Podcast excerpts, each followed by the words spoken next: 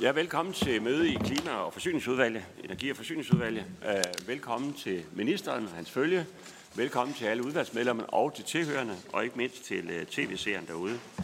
Øh, det er sådan, at der er tre samrådsspørgsmål. De handler om lidt om det samme.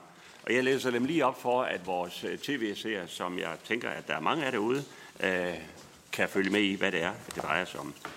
Spørgsmål B lyder, vil ministeren redegøre for, hvorfor han træffede en beslutning om at tilsidesætte indstillingen fra seks ministerier om at lukke den ulovlige åben dørordning og i stedet etablere en ny og mere ambitiøs ordning med lynudbud, en beslutning, der forløbig har reduceret og forsinket udbygningen af havvind med mindst 6 måneder.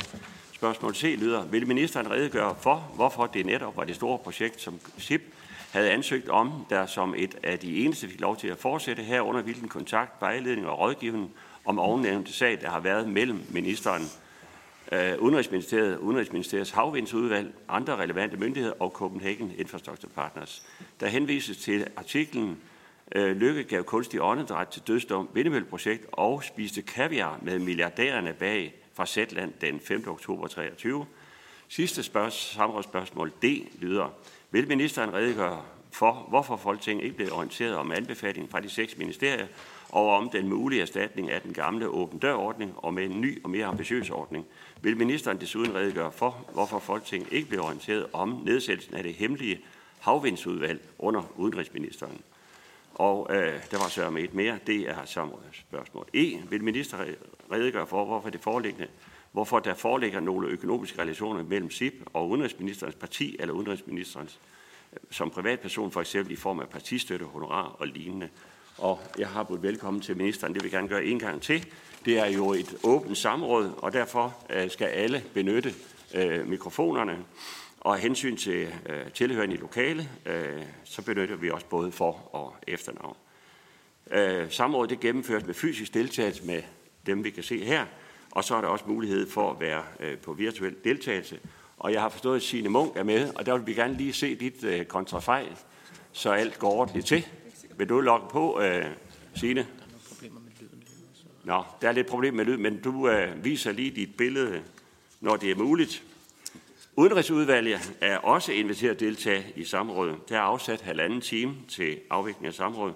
Spørgsmålet er stillet af øh, Signe Munk, SF, Inger Støjberg, Danmarksdemokraterne, Steffen Frølund fra Liberale Alliance, Mona Jule fra de konservative Folkeparti, Peter Velblom, Enhedslisten, Samir Naira fra Radikale Venstre, Morten Messersmith, DF, Franziska Rosenkrille, Alternativet, øh, og Kim Edberg Andersen, Ny Borgerlige. Jeg tror, det er historie. Jeg har ikke været med til et møde, hvor der har været ni spørgere. Det finder vi ud af lige om lidt. Der er forud for samrådet stillet 11 spørgsmål til erhvervsministeren, klima-, energi- og forsyningsministeren, statsministeren, udenrigsministeren, som alle er besvaret. Og øh, vi har aftalt, at af de ni spørgere, der er det øh, Peter Velblom fra Enhedslisten, som får lov øh, at starte og motivere og øh, så bliver det Mona Jul øh, fra det konservative, der slutter af. Og dernæst så vil jeg gerne høre, om vi kan være med på, da der er så mange, at øh, jeg har en talerliste her, som er, er efter partistørrelse, og den kører vi igennem, så alle ni spørger får et spørgsmål. Når det er sket, så tager vi en tur mere, inden vi åbner op for øvrige medlemmer, som ikke er på. Så har vi en mulighed for, at alle kan deltage, og jeg håber, at vi får et rigtig godt møde, bliver klogere på, på det. Øh, og derfor skal jeg give ordet til uh, Peter Velblom fra Enhedslisten til at motivere uh, samrådsspørgsmålet. Værsgo. Tak for det, formand, og tak til ministeren og udvalget for at møde op her til samrådet. Der er noget, der stinker i denne her sag. Og naturligvis er det sådan, at når der er noget, der stinker, så starter man med at finde ud af, ligger der noget rådenskab et eller andet sted, man skal have fjernet, øh, og så skal man naturligvis have luftet ud. Og det er jo sådan set det, der er formålet med det her samråd. Det er dels at finde ud af, ligger der noget rådenskab et sted, som man skal have fjernet, eller handler det her alene om, at der mangler åbenhed, gennemsigtighed og tra- transparens, og at vi derfor skal have åbent vinduerne og se, hvad er det, der ligger i den her sag, så vi kan sikre, at der ikke opstår mistanker om, at der så skulle ligge noget rådenskab et sted. Og det er sådan set det, der er formålet øh, med det her samråd, og det er klart, det centrerer sig om de spørgsmål, som også er nævnt i samrådsspørgsmålene, øh, netop hvad er baggrunden for, at regeringen hældte det forslag, der kom fra embedsværket fra seks ministerier, om at man kunne lave en lynudbudsrunde, øh, da man blev klar over problemerne med åben dørordningen. Hvad er baggrunden for, at man laver et hemmeligt havvindsudvalg, som bliver øh, lokaliseret over i Udenrigsministeriet, øh, på trods af, at det handler om, om havvind. Øh, og har der været nogen som helst form for særinteresse, hvor man har givet en, øh, en forlomme til Copenhagen Infrastructure Partners, øh, så deres projekt, eller et af deres projekter, kunne gennemføres, hvorimod andre projekter er blevet skrinlagt. Øh, og det ser jeg frem til, at udenrigsministeren her vil give et svar på. Tak for det. Tak for den motivation. Og så giver jeg ordet til øh, udenrigsministeren. Og øh, vi har aftalt, at der er 10 minutter til besvarelse, når der er så mange spørgere, så vi skal nå det hele. Så værsgo til øh, ministeren for besvarelse af spørgsmålet. Tusind øh, tak for det, og tak for muligheden for at komme her i dag, og også tak for den her øh, begrundelse, som jo fremstår meget, meget øh, edelt. Øh, så det håber jeg da bestemt, jeg kan bidrage til at få afklaret, at der hverken er noget, der stinker, eller der er nogen øh, rådenskab. Et meget, meget edelt formål, som står måske lidt i kontrast til den meget øh, håndfaste måde, som øh, flere udvalgsmedlemmer har udtalt sig på øh, til, til medierne her til, til morgen, men det skal jeg komme tilbage til. Øh, jeg vil svare samlet på det hele. Og øh, jeg synes måske, man med fordel lige kunne bruge lidt ord på at fremme en fælles erindring om, hvad det var for en situation, som vi så ind i tilbage i februar, øh, og som gjorde, at vi som regering øh, følte os nødsaget til at regere. Øh, jeg har læst lidt op på det, for at forberede mig til samrådet her i dag. Og man kan jo starte med Folketinget. Men den konservative klimaordfører Mona Jules ord om, at åben dørordningen i politikken den 6. februar 2023, jeg citerer, det er helt vildt. Det er en helt vildt vigtig ordning, både fordi vi har brug for mere grøn energi, og i forhold til de aktører, der har smidt penge i projektet. Og hun tilføjede, det er ikke godt nok at sætte projekterne i bero. Samir Nava fra det radikale venstre kaldte det, og jeg citerer, et katastrofalt slag mod den grønne omstilling, at sætte projekterne i bero, og sine Munk fra SF talte om en vaskeægte møgsituation. Senere i børsen den 21. februar skriver Mona Jul sammen med sin partiformand Søren Pape Poulsen, at man har lignende ordninger af andre lande, og det er ikke længe siden, at vi justerede den danske ordning i Folketinget. Hvorfor skulle den pludselig være i overensstemmelse med EU-lovgivningen? Hvis jeg så skal se på, hvad erhvervsorganisationerne sagde til situationen. Den 8. februar lancerede erhvervsorganisationerne Dansk Industri, Dansk Erhverv, Green Power Danmark, Danske Rederier, Forsikring og Pension og Brintbranchen en kampagne under overskriften Kan vi leve med at lukke døren til den grønne omstilling? Hvor de klart tilkendegav deres utilfredshed med berostillelsen. Lars Andel Sørensen fra Dansk Industri udtalte i en presmeddelelse den 6. februar 2023, der er tale om en decideret katastrofe og potentielt den største forhindring for den grønne omstillings realisering i Danmark.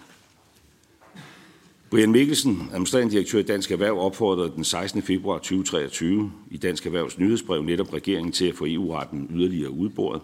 Han skrev, vi opfordrer regeringen til hurtigst muligt at få afklaret, om der er et EU-retligt problem, og i givet fald at få det løst. Samtidig bør myndighederne straks genoptage sagsbehandling af alle de projekter, der er sat på pause. Han tilføjede, at offentlig udbud langt fra er et ønskværdigt alternativ til ordningen, og at tid er en afgørende faktor i det, og så citerer jeg, åben dørordningen er langt hurtigere end de statslige udbud, som tager mange år. Som eksempel angav Dansk Erhverv Vesterhav Syd og Nord, der stadig ikke står klar 11 år efter beslutningen, og den seneste opførte udbudspark Kriers Flak der tog ni år fra beslutning til elproduktion. Erhvervsorganisationer og industrierne indkaldte endda den 21. februar til grønt topmøde om åben dørordningen, hvor de udtrykte omfattende kritik af beslutningen om berostillelse. Jeg var og er helt enig i, at den situation måtte vi som ansvarlig regering selvfølgelig handle på, både for at få undersøgt handlerummet inden for EU-lovgivning ordentligt, herunder hvilke muligheder der var i andre lande, og for ikke bare at sætte projekterne i bero. Og det var derfor, at vi undervejs i forløbet nedsatte et midlertidigt regeringsudvalg med mig for bordenden, netop med det formål. Formålet for regeringen har hele vejen igennem, ene og alene, været at opretholde et momentum for dansk udbygning af havvind. Udvalget skulle afsøge muligheden for at etablere en overgangsordning for de 26 tilbageværende ansøgninger i åben dørordningen, der med inspiration fra tysk overgangsordning med step-in-rettighed kunne bringe åben dørordningen i overensstemmelse med EU's statsstøtteregler og sikre mere havvind hurtigt. Udvalget har øh, udover mig som udenrigsminister inkluderet erhvervsministeren, klima-, energi- og forsyningsministeren og justitsministeren. Finansministeriet har været repræsenteret på embedsmandsniveau. Miljø-, Fødevare- og Forsvarsministeren har været inddraget på ad hoc basis.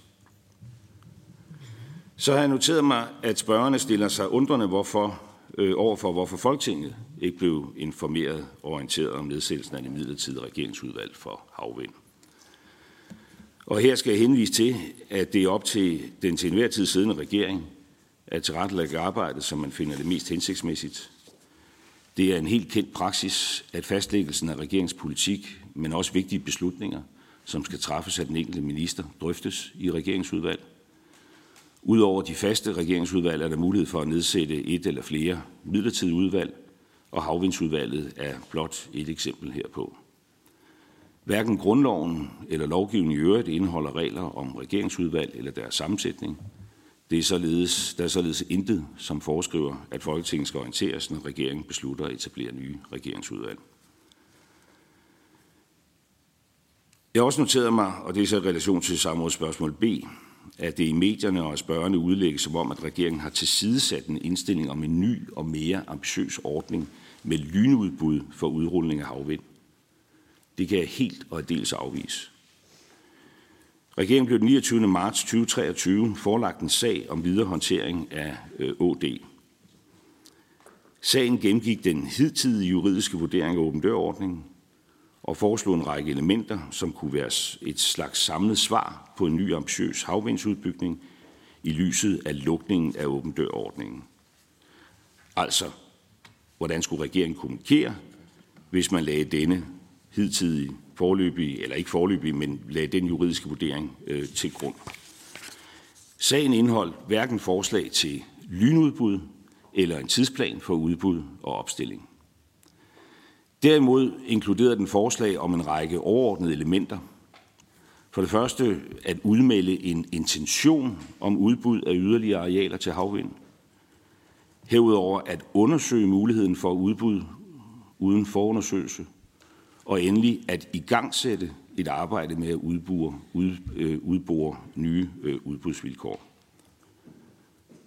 Der var således ikke tale om et forslag om en ny ordning med lynudbud, der umiddelbart kunne igangsættes, men udmelding af en ny intention, der ville forudsætte en yderligere udboring af eventuelt overgangsordninger og en udbudsmodel, hvor opstiller står for at lave forundersøgelserne, blandt andet med inspiration fra en ny udbudsmodel i Tyskland – nye regeringsbeslutninger om de konkrete udbudsbetingelser og en revision af havplanen. Med disse væsentlige udstående vurderede regeringen, at sagen ikke udgjorde et tilstrækkeligt grundlag for at sikre mest mulig havvind hurtigst muligt. Og derfor valgte regeringen, som tidligere nævnt, at nedsætte et midlertidigt regeringsudvalg for havvind. Regeringens eneste interesse i denne sag har været at sikre mest mulig fremskridt i udbygningen af havvind.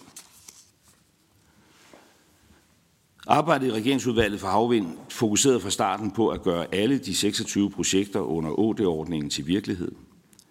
Det vil sige at øh, understøtte markedsudviklingen og den interesse for at realisere konkrete havvindsprojekter, ansøgningerne var udtryk for. En forudsætning for opstilling af havvind er, at arealerne udlægges til brug for vedvarende energi i havplanen. Det sker på baggrund af en afvejning af andre, eventuelt modsatrettede interesser – det kan dreje sig om natur, fiskeri, sejlads, forsvarets aktiviteter. Og derfor arbejdede regeringen af to spor. Et spor, der undersøgte mulighederne for en overgangsordning for de tilbageværende ansøgninger med inspiration fra tysk overgangsordning med step-in-rettighed, altså hele det juridiske spørgsmål, kan det bringes i overensstemmelse med EU-retten. Og et spor, hvor alle de 26 ansøgte arealer blev vurderet med henblik på muligheden for udlæg til havvind i havplanen. I forhold til spor 1 og muligheden for en overgangsordning blev der med inspiration fra blandt andet den tyske ordning afdækket mulighederne for etablering af en overgangsordning med step ind. For at sikre en sådan mulig ordning var i overensstemmelse med EU-regler, var der dialog og møder med kommissionen. Det var en del af, af arbejdet, og det kan jeg også godt vende tilbage til lidt senere, fordi den her dialog med kommissionen, også på det politiske plan, er sådan set også den oprindelige baggrund for, at regeringen altså valgte at iværksætte det her øh, udvalgsarbejde.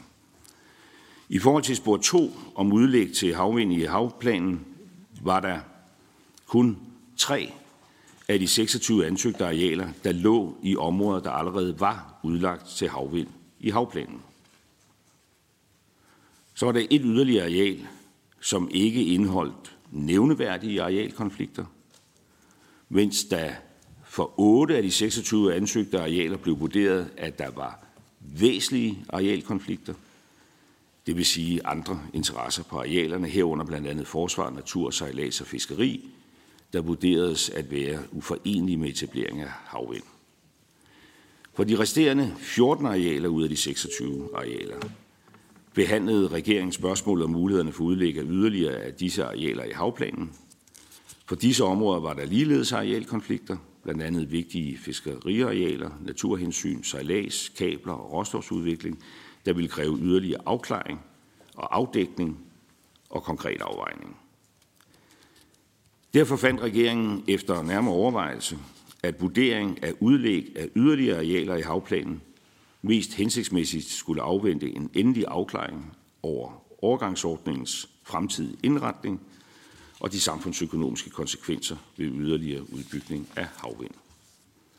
I forlængelse heraf valgte regeringsudvalget for havvind at arbejde videre med udformningen af en overgangsordning, der omfatter de tre projekter, Vikinge Banke, Kadetbanke og Paludan Flak, der alle ligger i områder, som allerede er udlagt i havplanen til havvind, et arbejde, der fortsat er i gang. Havarealet udlagt til vedvarende energi i den nye havplan er så i øvrigt fordoblet i forhold til tidligere og udgør nu 30 procent. Så er der samrådsspørgsmål E, hvor jeg bliver bedt om at redegøre for interne partimæssige forhold samt private forhold. Det er jo så et spørgsmål, der principielt falder helt uden for rammerne af samrådet, da det ikke vedrører min øh, ministergærning. Men jeg har noteret mig, at Copenhagen Infrastructure Partners i Ekstrabladet den 5. oktober selv har udtalt, at de på linje med en række andre virksomheder inden for alle gældende regler og rammer har støttet en række kandidater fra i alt seks partier på tværs af det politiske spektrum med 21.500 kroner hver frem mod folketingsvalget i 2022, samt at man meget klart kan afvise, at der er nogen som helst økonomiske relationer mellem SIP og folkevalgte øh, politikere. Og så siger de, at partierne, der har modtaget støtte, har det til fælles, at de bidrager til at fremme den grønne omstilling i Danmark, Europa og globalt. Og jeg havde egentlig ikke tænkt mig at gå videre end det, fordi spørgsmålet om partistøtte henhører under Indes- og Sundhedsministerens ressort, og det parti, jeg selv repræsenterer indvalg for, følger gældende lovregler. Men efter at have set news her til morges, øh, set konspirationsteorier udfolde sig, øh, voldsomme insinueringer, så vil jeg da helt undtagelsesvis gerne vælge at gå et skridt videre. Og sige, at når man i SIP siger, at de støtter partier, der er det til fælles, at de bidrager til fremme grøn omstilling i Danmark, Europa og globalt, så ville jeg være enormt skuffet, hvis ikke også mit parti havde modtaget støtte. Øh, og det har jeg forsøgt at afdække. Og derfor kan jeg sige, at øh, jeg har ikke modtaget nogen støtte fra SIP. Men det er bekendt med, at der er kandidater opstillet fra mit parti, der har gjort. Jeg har ikke personligt modtaget nogen støtte. Øh, hvem de andre fem partier er, det ved jeg ikke. Men det er, hvad jeg kan svare på, for så vidt angår mit parti. Og så kan jeg i tillæg til det her sige, selvom det er helt grænseoverskridende og helt urimeligt, men der insinueres voldsomme ting, at jeg har ikke været på noget tidspunkt i noget betalingsrelation med SIP. Jeg har ikke på noget tidspunkt modtaget noget beløb, noget honorar for SIP. Det er der sådan set ingen, der har krav på at vide noget om, men det er sådan, det forholder sig.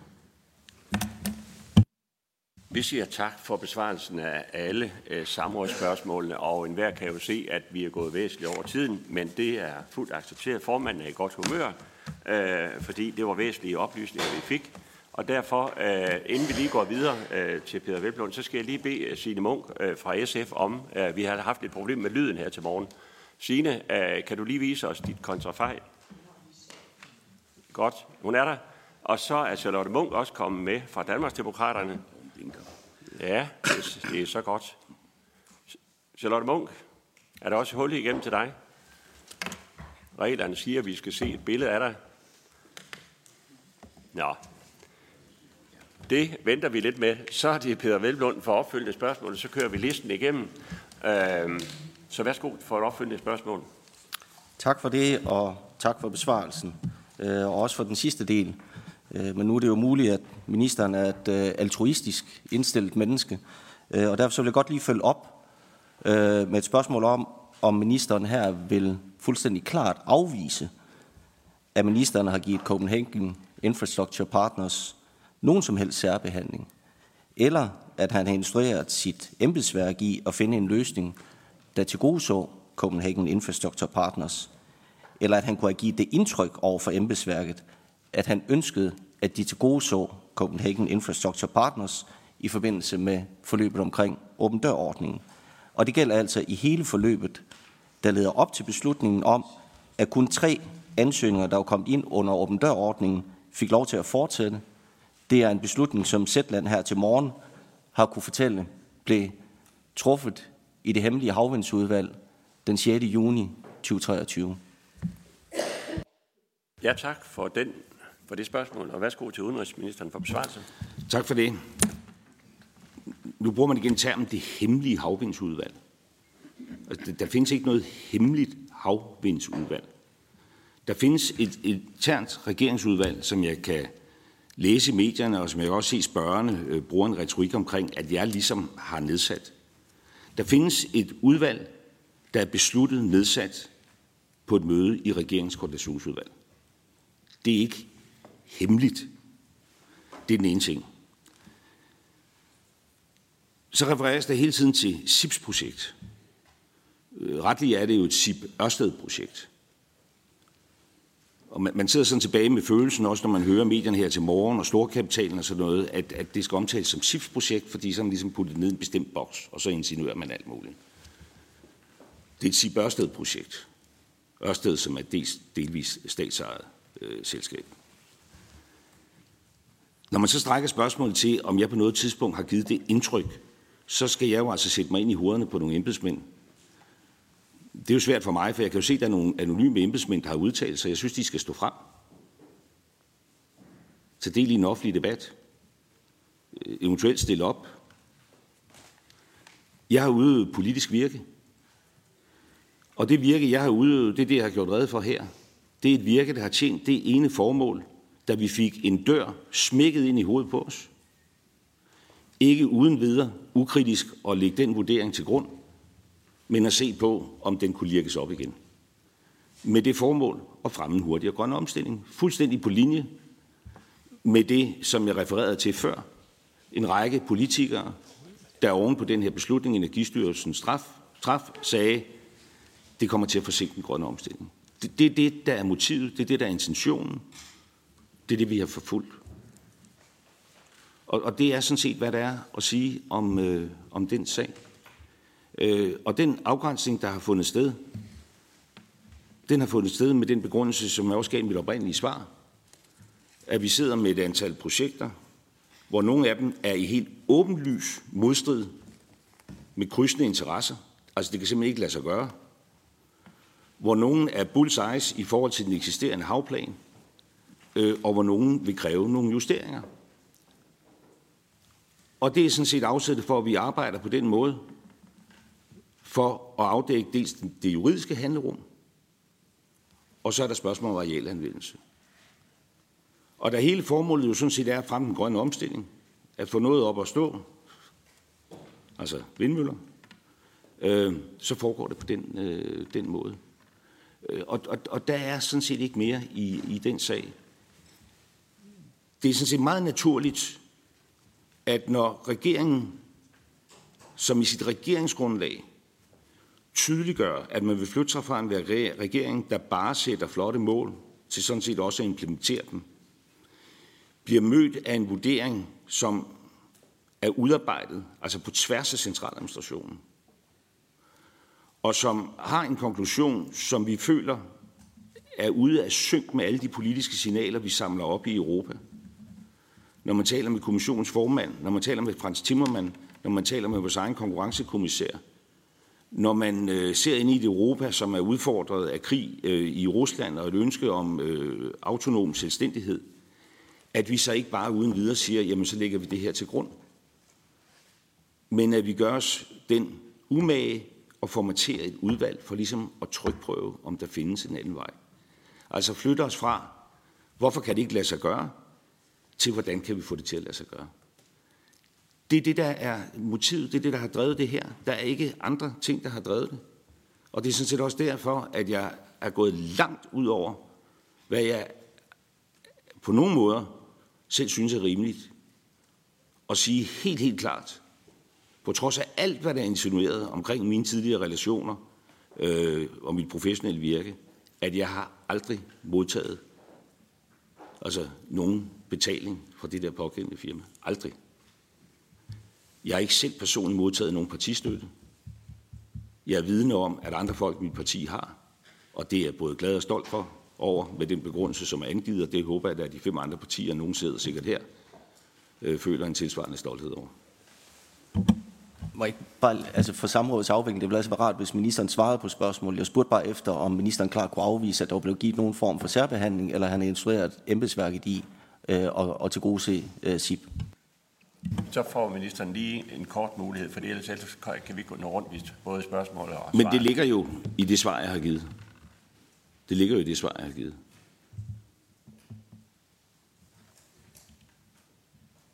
Altså, så, så det har jeg svaret på. Der er ikke nogen, der er blevet instrueret om at give nogen noget bestemt firma, fordi det er et bestemt øh, firma, nogen særbehandling. Der har været et stykke politisk arbejde, som har haft en intention at prøve på at få mest muligt af det, der lå på bordet til at kunne lade sig gøre, selvom den første vurdering var, at døren er lukket. Ja, tak. Uh, vi går videre af hensyn til at lige stille uh, spørgerne. Og derfor er det Signe Munk fra SF. Uh, du skal lige uh, logge dig på og stille dit spørgsmål. Det, tror, det tror jeg er mig. Er det, er det Sigurd, ja, jeg tager. er vi i stedet for? Jamen, så gør vi det på den måde. Det er godt. Det er fint, tak. Ifølge Zetlands artikel af den øh, 5. oktober, så foreslog flere ministerier, at der var ni havvindsarealer, øh, og derved øh, muliggør en udbygning af 12,5 gigawatt havvind, som skulle udbydes. Men det er kun tre arealer, som er, er blevet udlagt. Og ministeren han siger nu, at der er arealkonflikter på alle de andre arealer, end de tre, som regeringen valgte. Hvorfor har Folketinget ikke fået forelagt den vurdering af arealkonflikterne, og kan ministeren afvise, at man ved andre afvejninger kunne åbne op for havvind på mere end de tre arealer? Ja, tak. Kort præcis. Værsgo til udenrigsministeren. Det er jo erhvervsministeren, der har øh, ressort for øh, havplanen. Øh, så de nærmere øh, spørgsmål omkring, hvordan der har været med arbejdet med, med, med, med havplanen, øh, de, må, de må rettes øh, til ham. Jeg, tror på, der er brug for måske lige at tydeliggøre, hvad jeg også egentlig sagde i mit første svar, at regeringen har ikke haft et færdigt gennemarbejdet bud på, at vi kunne bringe et bestemt antal arealer øh, hurtigt på, på plads.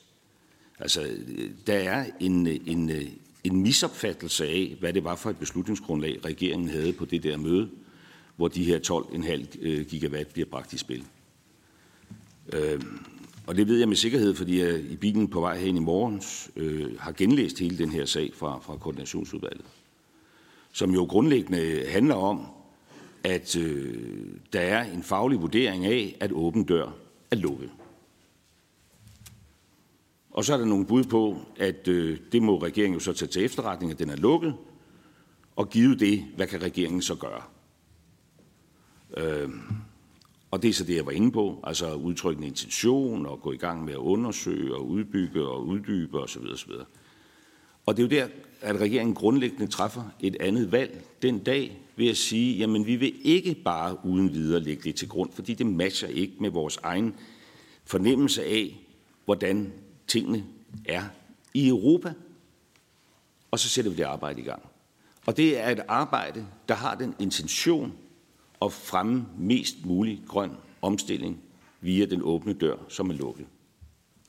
Og der pågår så det arbejde, som jeg har gjort rede for, som jo altså ender med, at der står øh, tre projekter øh, tilbage, som umiddelbart er i overensstemmelse med havvindsplanen, og som derfor alene har, i godsøjne alene, den udfordring, at der kan være et EU-retligt spørgsmål. Og så arbejder vi videre med det, og har jo så en mulighed for at genbesøge det andet spørgsmål. Det er jo også det, der jo fremgår af den aftale, der er indgået om, om havplanen. Ja, tak. Hvis vi skal nå det hele, må jeg bede om lidt kortere svar måske. Men værsgo til Inger Støjberg fra Danmarksdemokraterne for at stille spørgsmål. Værsgo. Ja, tak for det. Øhm, og altså bare lige for at, at følge op på Velplunds øh, spørgsmål. Der er jo ikke nogen, der stiller spørgsmålstegn ved, om der skulle ske noget. Det vi måske undrer os over, det er metoden, øh, at øh, tingene er sket under, og hvorfor i alverden det pludselig er en udenrigsminister, der sætter sig for bordenden i den her sag. Øh, og det er selvfølgelig også derfor, jeg gerne vil vide, om udenrigsministeren enten som minister, eller som privatperson, eller som partiformand, har deltaget i andre møder med, eller arrangementer, events, hvad det nu end måtte være, med, med SIP i den her periode op til nu, og så fra at øh, Åben Dør-projektet ligesom bliver smækket i. Ja tak. Værsgo for besvarelse. Det vil jeg da helt sikkert tro, jeg har. Altså, ellers kan jeg da ikke forestille mig at passe mit arbejde. Altså, jeg, jeg er udenrigsminister, jeg er også handelsminister. Øh, vi har forskellige forer øh, med de store danske virksomheder. Øh, jeg, jeg passer mine møder og går til dem. Øh, og jeg kan ikke her sidde detaljeret og gøre redde for, hvor mange af de møder, øh, konferencer, seminarer, øh, hvor der har været repræsentanter fra Ørsted, eller SIP, eller Green Power Danmark, eller Dansk Erhverv, eller Dansk Industri, eller alle mulige andre. Og det kan jeg ikke gøre redde for. Men, men selvfølgelig øh, har jeg da deltaget i arrangementer, hvor der har været repræsentanter til stede fra SIP og Ørsted. Det føler mig helt overbevist om. Tak for den besvarelse. Så er det øh, Steffen Frølund fra Liberal Alliance. Ja, tak for det. Og tak til ministeren for at stille op. Øhm, jeg er nysgerrig på ministerens vurdering af, om regeringens underudvalg omhandlende havvind har arbejdet mest for at varetage finansministerielle interesser eller for at maksimere statskassen indtægter, eller om udvalget har vægtet store mængder grøn strøm i klimaets interesse højst. For jeg kan nemlig forstå, at ministeren i Zetland er citeret for, at en rød bygning tænkte mest på ordentlig prisdannelse og derved de facto at minimere udbuddet, altså finansministeriet hensyn. Og i dag fortæller ministeren her, at der arbejdes for mest muligt hurtigt fremskridt på den grønne omstilling, altså klimahensyn. Og som landet ligger, så får vi jo ikke så meget op, som vi godt kunne tænke os, og som vi i princippet godt kunne. Så er regeringen rød, før den er grøn? Ja, tak for det spørgsmål. Værsgo til udenrigsministeren. Skal på plads igen? Hvad farve var vi? rød grøn, tror jeg. Ja, rød. Finansministeriet hensyn. Nå, okay. Nå, nu er det Finansministeriet, der er blevet rødt. Nå, men okay, der er, ja, man kan blive i tvivl om de der farvekoder. Øh, jamen altså, verden sendes jo i farver, øh, og hverken i sort-hvid, eller rød eller grøn. Altså, øh, som jeg har gjort red for her, øh, så kan man sige, at, at, at motivet bag at nedsætte det her udvalg i en situation, hvor den tværministerielle faglige vurdering var, at vi møder en EU-retlig mur, har været den at prøve at rive den mur ned med henblik på at få noget hurtigere øh, strøm øh, på plads. Altså det, det, det har været øh, motivet. Øh, og der har ikke været andre motiver. Øh, ja. Tak for det. Og så er det øh, Mona Jul fra det konservative Folkeparti. Værsgo. Tak for det. Øhm, tak. Jeg kan forstå, at vi skal takke udenrigsministeren for den store indsats, og det vil vi selvfølgelig gøre. Men, øh, men er det ikke rigtigt forstået, øh, at, øh, at rent faktisk så ville det, som øh, ministeren også kalder lyn, altså lynudbud 2, og åbent 2.0 rent faktisk kunne lade sig gøre at få i sving allerede i 2024, så vi, øh, så vi øh, får noget op frem for den øh, situation, vi står i nu, hvor øh, jeg også har indtryk af, at embedsværket faktisk mener, at den, øh, øh, den åben dør, der bliver arbejdet med nu, ikke øh, fremmer noget som helst. Og er det ikke rigtigt forstået, at erhvervsministeren sådan set bare lige nu og her kan øh, indkalde til, at vi har en lille drøftelse af at udlægge nogle flere arealer? For det er da lige præcis det, vi kan i havplanen, og det vil jeg gerne have, at ministeren han bekræfter. Tak. Tak for det spørgsmål. Værsgo til udenrigsministeren. Man har jo netop lavet en ny øh, havplan. Det er ikke mit ressort, det er erhvervsministerens. Hvor man har fordoblet udlægget til, øh, til energi ikke? fra 15 til 30 procent. Øh, det kan man jo genbesøge, hvis der er politisk vilje til det. Altså, det, det, det, er, ikke, det, er, ikke mit, øh, det er ikke mit ressort. Øh, I forhold til det med hastighed, øh, det bliver jo repetitivt, og jeg undskylder mange gange, men det gør det jo. Øh, der lå ikke på det tidspunkt, hvor vi nedsatte det her udvalg, en klar gennemarbejdet plan, der sandsynliggjorde, at man ville kunne få noget øh, hurtigere op og snore, end man ville kunne få, hvis man var i stand til at åbne den lukkede dør igen. Altså, det, det er jo ligesom det, der er sagens kerne. Lykkes det så at få den åbne dør, eller den lukkede dør åbne igen? Altså, øh, øh, det er ikke meget, meget enkelt. Øh, men det kan jo ikke være nogen begrundelse for, at når man sidder i situationen, og der deler jeg jo fuldstændig holdning med Mona Juhl, jeg har lige refereret til nogle af, af dine egne øh, udtalelser, der er det jo nedslående for en regering, der ønsker at implementere hurtigt af mange hensyn, hvor den grønne omstilling selvfølgelig er en helt overordnet, men så er der også en industripolitisk. Hvordan fastholder Danmark sine kompetencer, sin øh, førerposition? Er det bare noget, vi går og siger? Vi har flotte planer, men har vi noget Power-to-X-anlæg på det tidspunkt, hvor man andre steder øh, ned langs øh, Europa har det, eller andre steder ude i verden? At regeringen i den situation siger, vi må da prøve at lægge noget politisk energi i og se, om vi kan få den dør åben igen. At det ligesom skal besudles det, det har jeg meget, meget lidt respekt for. Og det, det synes jeg generelt i virkeligheden, at alle her ombord burde have meget lidt respekt for. Fordi det er jo essensen af politik. Det er jo derfor, vi er valgt. Vi er da valgt på et politisk program. Vi skal da lægge noget energi i at prøve at fremme det. Vi skal da ikke lægge os ned for den første barriere. Og det er da en kæmpe stor barriere, når der kommer et papir, som er udarbejdet på tværs af centraladministrationen og statsstøtteudvalget og med konsultation i, i kommissionen på et eller andet niveau, som så ikke har været politisk, der siger, at det kan ikke lade sig gøre. Det er da fuldstændig legitimt så politisk at sige, det vil vi gerne prøve at se, om vi kan gøre noget ved. Og for mig er der ikke andet mere i den her sag. Tak for besvarelsen. Og så er det Samir Navra fra Radikale Venstre. Værsgo. Tak.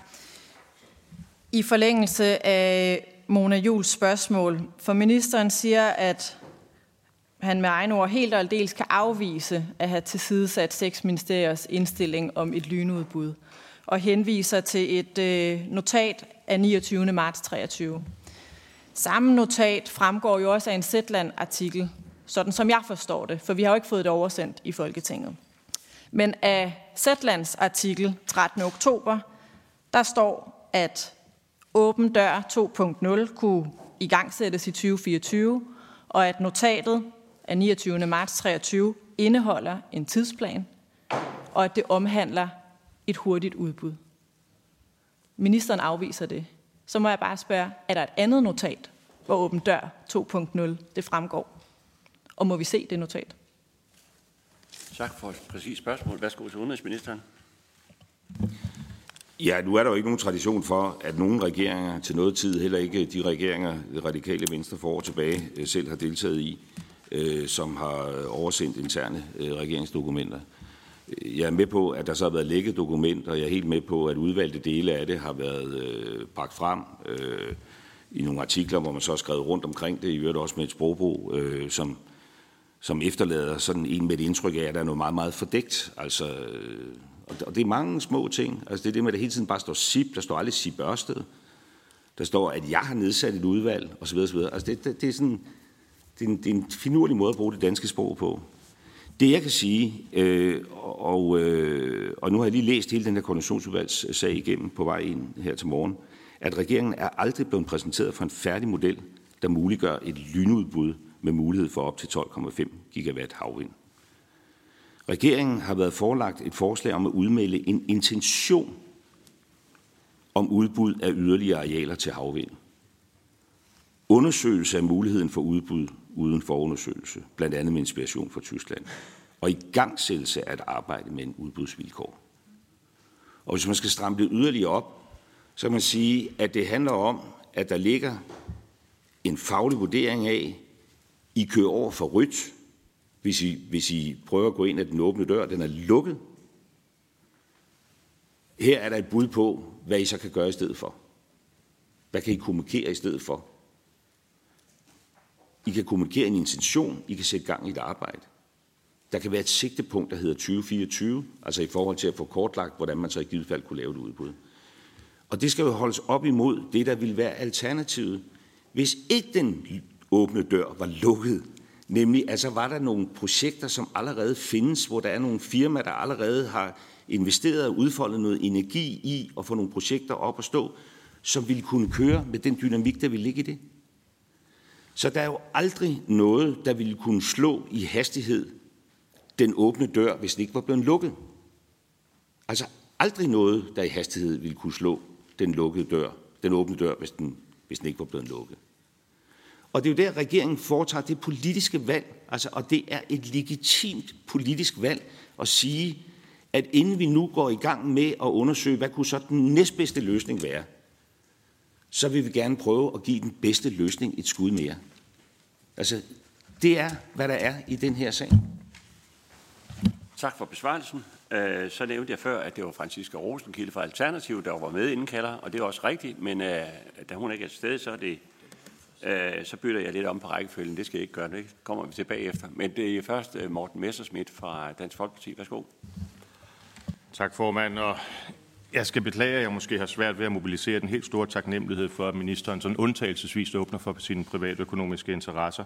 Alt den stund, det er jo en forudsætning for at tiltræde en regering i Danmark, at man netop gør det. Altså, det er jo tilgængeligt på regeringens egen hjemmeside, og fremgår jo også som et af forudsætningerne for, at man kan være minister, kan jeg forstå. Jeg har spurgt statsministeren, at man skal både være og fremstå som upartisk, så er det jo ikke for meget, at en minister også rent faktisk gør sådan en lejlighed for at vise det. Og derfor så er det jo ikke kun interessant at høre, hvilke private interesser udenrigsministeren måtte have i at fremme øh, SIPs muligheder for at tjene milliarder. Øh, alle ved jo, at de der 20.000, man giver til kandidater, altså det er jo ikke der, den er. Det, der er interessant, det er selvfølgelig, hvad der er gået til erhvervsklubben under partiet Moderaterne. Øh, jeg har prøvet at skrive til øh, Allan Agerholm, og det får man ikke meget ud af. Jo, jeg fik en opfordring til at melde mig ind i klubben. Den er jeg ret sikker på, når man fandt ud af, at det var mig, der havde skrevet, at man måske så havde afvist det igen. Men det kunne selvfølgelig være, hvis jeg blev medlem af klubben, at jeg så kunne få indsigt i, hvor mange bidrag, der er givet fra SIP. Men det kunne også være, at ministeren bare ville sige det her. Det synes jeg, der vil være, vil være fremmende. Øhm, i forhold til ansættelsen i Gorisen Federspil, eller det jeg kan forstå, det er, at man har været associeret. Man har ikke været ansat. Hvilken berøring var der med SIP?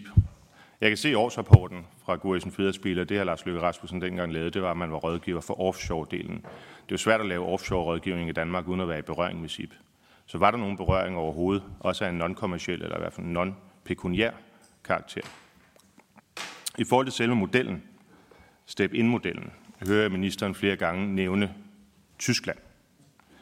Men er det ikke rigtigt forstået, at i Tyskland, der er step-in-modellen strikket sådan sammen, at man først har et regulært udbud, og derefter er der så step-in. Altså man laver et rigtigt udbud, og så kan de, der har budt, få lov til at matche. Hvor det, der var tale om her, det er, at i åben dørmodellen har SIP og Ørsted og andre udpeget nogle territorier, som de så er blevet skuffet i forventning om ikke at kunne få lov til at bygge. Så har man holdt et udbud, som i vidt omfang jo så bliver et skinudbud, fordi SIP og Ørsted og andre så får lov til at matche det bedste bud. Øhm, og det tredje, hvorfor var den klima- og energiminister, som udenrigsministeren angiveligt selv har indstillet til dronningen til at være minister for området, ikke god nok til at sidde for bordenden her? Hvorfor skulle udenrigsministeren, der jo, som jeg kan forstå det, har travlt med både krig i Ukraine og fred i Mellemøsten og Kina og alle mulige andre vigtige ting, hvorfor var det ham, der skulle sidde for bordenden af det her udvalg? Hvorfor kunne hr. Lars Ågaard ikke håndtere den sag? Havde udenrigsministeren ikke som partiformand for Lars Ågaard tillid til, at han kunne komme frem til den ønskværdige løsning? Ja, tak for de spørgsmål, og værsgo til udenrigsministeren. Tak for det. Hr. Morten Messerschmidt skal absolut ikke øh, følge nogen øh, taknemmelighed øh, over for, for mig, og derfor behøver jeg heller ikke på nogen måde gengælde den følelse. Øh, jeg er helt med på, øh, og det kan man også se, øh, mine økonomiske interesser, det er lagt frem. Øh, men her går man ligesom spadestik øh, dybere jo ikke. Altså, hr. Morten Messersmith ville også kunne tiltræde i, som minister uden at offentliggøre gæstelisten på Bakkens Hvile. Øh, og det, der spørges ind til her, det er jo det kendte forhold, at jeg øh, har været associeret øh, Gorisen Fæderspil, øh, og så skal jeg så med afsæt i det redegøre for alle detaljer omkring det virke, jeg har haft der. Altså fuldstændig svarende til, at hr. Morten Messersmith altså skulle stå på mål for, øh, hvem får bakkens hvile til at køre rundt. Det, det, det er langt ud over grænserne. Øh, men, men nu kan jeg forstå, at hr. Morten Messerschmidt jo selv har iværksat sit eget detektivarbejde. Øh, og mig bekendt også har skrevet til det pågældende advokatfirma. Og mig bekendt også fået et svar. Og derfor forstår jeg slet ikke, hvorfor spørgsmålet skal stilles til mig her. Øh, I forhold til det andet, øh, om step ind og hvordan step ind, der er jo ikke fundet en løsning. Altså, det er også derfor, det er sådan lidt underligt at skulle sidde her og være under angreb for et eller andet. Altså, fordi den her sag handler, som jeg nu har sagt det mange gange, om, at regeringen bliver forelagt altså en juridisk vurdering af, at den åbne dør skal lukkes. Og regeringen siger, det er stærkt uhensigtsmæssigt, fordi det kommer til at forsinke den grønne omstilling, så skal vi prøve at lægge noget energi i og se, om vi kan få den åbnet igen. Og det har vi så øh, arbejdet med, og det arbejde er jo sådan set ikke øh, færdigt i, i, endnu. I forhold til det tredje, øh, ja, så har vi altså i regeringskoordinationsudvalget besluttet øh, den pågældende dag, jeg tror det var i marts, at vi nedsatte et udvalg, og det blev forankret under min ledelse. Og det havde jo den øh, naturlighed, at det var et, et højt prioriteret ønske at se, om vi kunne sparke den lukkede dør op igen. Og at nøglen til det jo i virkeligheden var det EU-retlige. Altså, det er jo det, der var begrundelsen for, at den åbne dør blev lukket. Og, og derfor er der ikke nogen som helst unaturlighed i, at Udenrigsministeriet også har indgået i det arbejde, som jo derudover selvfølgelig også har haft repræsentation fra de andre relevante øh, ministerier, hvor klima- og energiministeren øh, jo spiller en, en hovedrolle. Men, men der er altså ikke noget øh, unaturligt i det. Tak for besvarelsen. Øh, da jeg ikke ser, at Bakkens Hvile indgår i noget samrådsspørgsmål, så giver jeg helt undtagelsesvis øh, mulighed for en opfølging, inden vi går videre i talerækken. Kort, Morten. Der blev ikke svaret på det med erhvervsklubben. Det får ministeren mulighed for. Værsgo. Men, men det er jo også jo langt ud over, hvad jeg skal svare på. Øh, men altså, så gør vi også en undtagelse her. Øh, og jeg kan da så sige, at øh, Copenhagen Infrastructure Partners ikke er og ikke har været medlem af den erhvervsklub, der er tilknyttet mit parti. Eller givet bidrag til erhvervsklubben. Altså, jeg har svaret på det andet spørgsmål, og det kan jo være, at det sætter en tsunami i gang. Øh, fordi der er i hvert fald fem andre partier, der ligesom mangler at række hånden op her. Øh, Copenhagen Infrastructure Partners har jeg set i medierne selv har offentliggjort, at de har støttet kandidater fra seks partier, som de vurderer gerne vil fremme en grøn omstilling. Da jeg så det, så tænkte jeg, jeg håber, de har støttet os. Og det har de så også gjort. Altså jeg er bekendt med, at der er kandidater, der er opstillet på mit parti, der har fået en støtte. Jeg har personligt ikke selv modtaget noget beløb. Ja, tak. Øh, så går vi videre i talerækken. Så er det Sasha Faxe fra Alternativ. Værsgo, stil spørgsmål. Tak for det. Og øh, jeg må jo sige, at øh, jeg deler jo selvfølgelig ministerens øh, ønske om en enorm hastighed på øh, omstillingen til grøn strøm, og jeg tror ikke, jeg tager munden for fuld, hvis jeg kigger rundt på mine kolleger her og siger, at det gør de også. Så derfor så er jeg nysgerrig på, hvad det, altså med den her proces, som vi ser, som set for derfra, hvor jeg kigger, jo har sænket hastigheden gevaldigt på. Altså jeg er med på, at man er nødt til at kigge på åben dør, men der kommer faktisk et samlet embedsværk fra seks ministerier, der kommer med en anbefaling. Der kommer øh, ni projekter i det omstillede projekt, hvor ud man vælger tre, og samtidig så henviser ministeren også til, at havplanen står i vejen osv. Men der er ikke på noget tidspunkt, hvor at vi i havplansprojektet øh, processen, fordi jeg var med til at forhandle den, blev spurgt om, var vi villige til at, at flytte rundt på de ting undervejs, sådan så møllerne kunne stå et andet sted, så det passede til det, de seks ministerier var kommet med, eller de ni projekters placering. Så jeg kunne godt tænke mig at ministeren redegør for, hvordan at man ikke tager fat i øh, hvad hedder det, aftalekredsen øh, bag havvind, hvorfor man ikke taler med kredsen bag havplanen, hvorfor man ikke følger ministeriernes anbefalinger, og så kun vælger tre, når der bliver talt om hastighed, fordi for mig stemmer det simpelthen ikke overens. God til udenrigsministeren. Jamen, det bliver jo lidt det samme igen. Altså, fordi når der bliver talt om, at der kommer en anbefaling om at gøre noget, så er det jo en anbefaling, der kommer, fordi det, vi troede, vi var i gang med, ikke kunne lade sig gøre. Altså, og det er jo det der med, at det ikke kan lade sig gøre, som regeringen siger, det vil vi ikke bare uden videre lægge til grund. Altså, og, og så er det ikke meget længere. Og, og, og og derfor kommer det jo ikke til at gå hurtigere ved, at man så laver havvindsplaner om eller noget andet, fordi hele problemstillingen her, det er, at den åbne dør er blevet lukket. Og når den åbne dør er blevet lukket, så kommer man til at tage tempoet af, og selvom man så innovativt tænker over, hvordan kan man så på anden vis gøre det hurtigt, så bliver det langsommere, end det ville være blevet, hvis man kunne gå ind ad den åbne dør. Altså, øh, og det, det er jo det, sagen handler om, og det er derfor, regeringen siger, det kan jo ikke have sin rigtighed i en politisk situation, hvor der holdes det ene havtopmøde efter det andet, og hvor der snakkes om europæisk øh, strategisk autonomi, og hvor der snakkes om nødretsforordninger, og snakkes om, at vi må gøre os fri af Putins gas, og vi må det ene og det andet. Man snakker endda om statsstøtte. Altså man introducerer statsstøtte igen. At der så ligger et papir, der siger, jamen det er statsstøtte, der nu er en forhindring for, at vi kan komme øh, hurtigt i gang. Skal vi bare lægge det til grund? Og der vælger regeringen så, og, og det kan jeg så forstå, der er en række partier, der synes, at der skal man bare gøre honør. Øh, der vælger regeringen så at sige, at det vil vi gerne udfordre, og det er derfor, vi nedsætter det udvalg. Og det foregår så på den måde, det har jeg gjort redde for, at vi af logikkens veje siger, hvis der er noget, vi gerne vil fremme, hvordan sker vi så den her sag til? Der er øh, den juridiske hurdle, hvis ikke den bliver løst, så kan ingenting lade sig gøre. Og så er der nogle andre udfordringer, der handler om arealkonflikter. Og det er baggrund for, at den her meget, meget store stak, den bliver mindre og mindre og mindre. Og der ligesom er tre projekter, som er bullseye i forhold til havplan, og så kører vi med dem.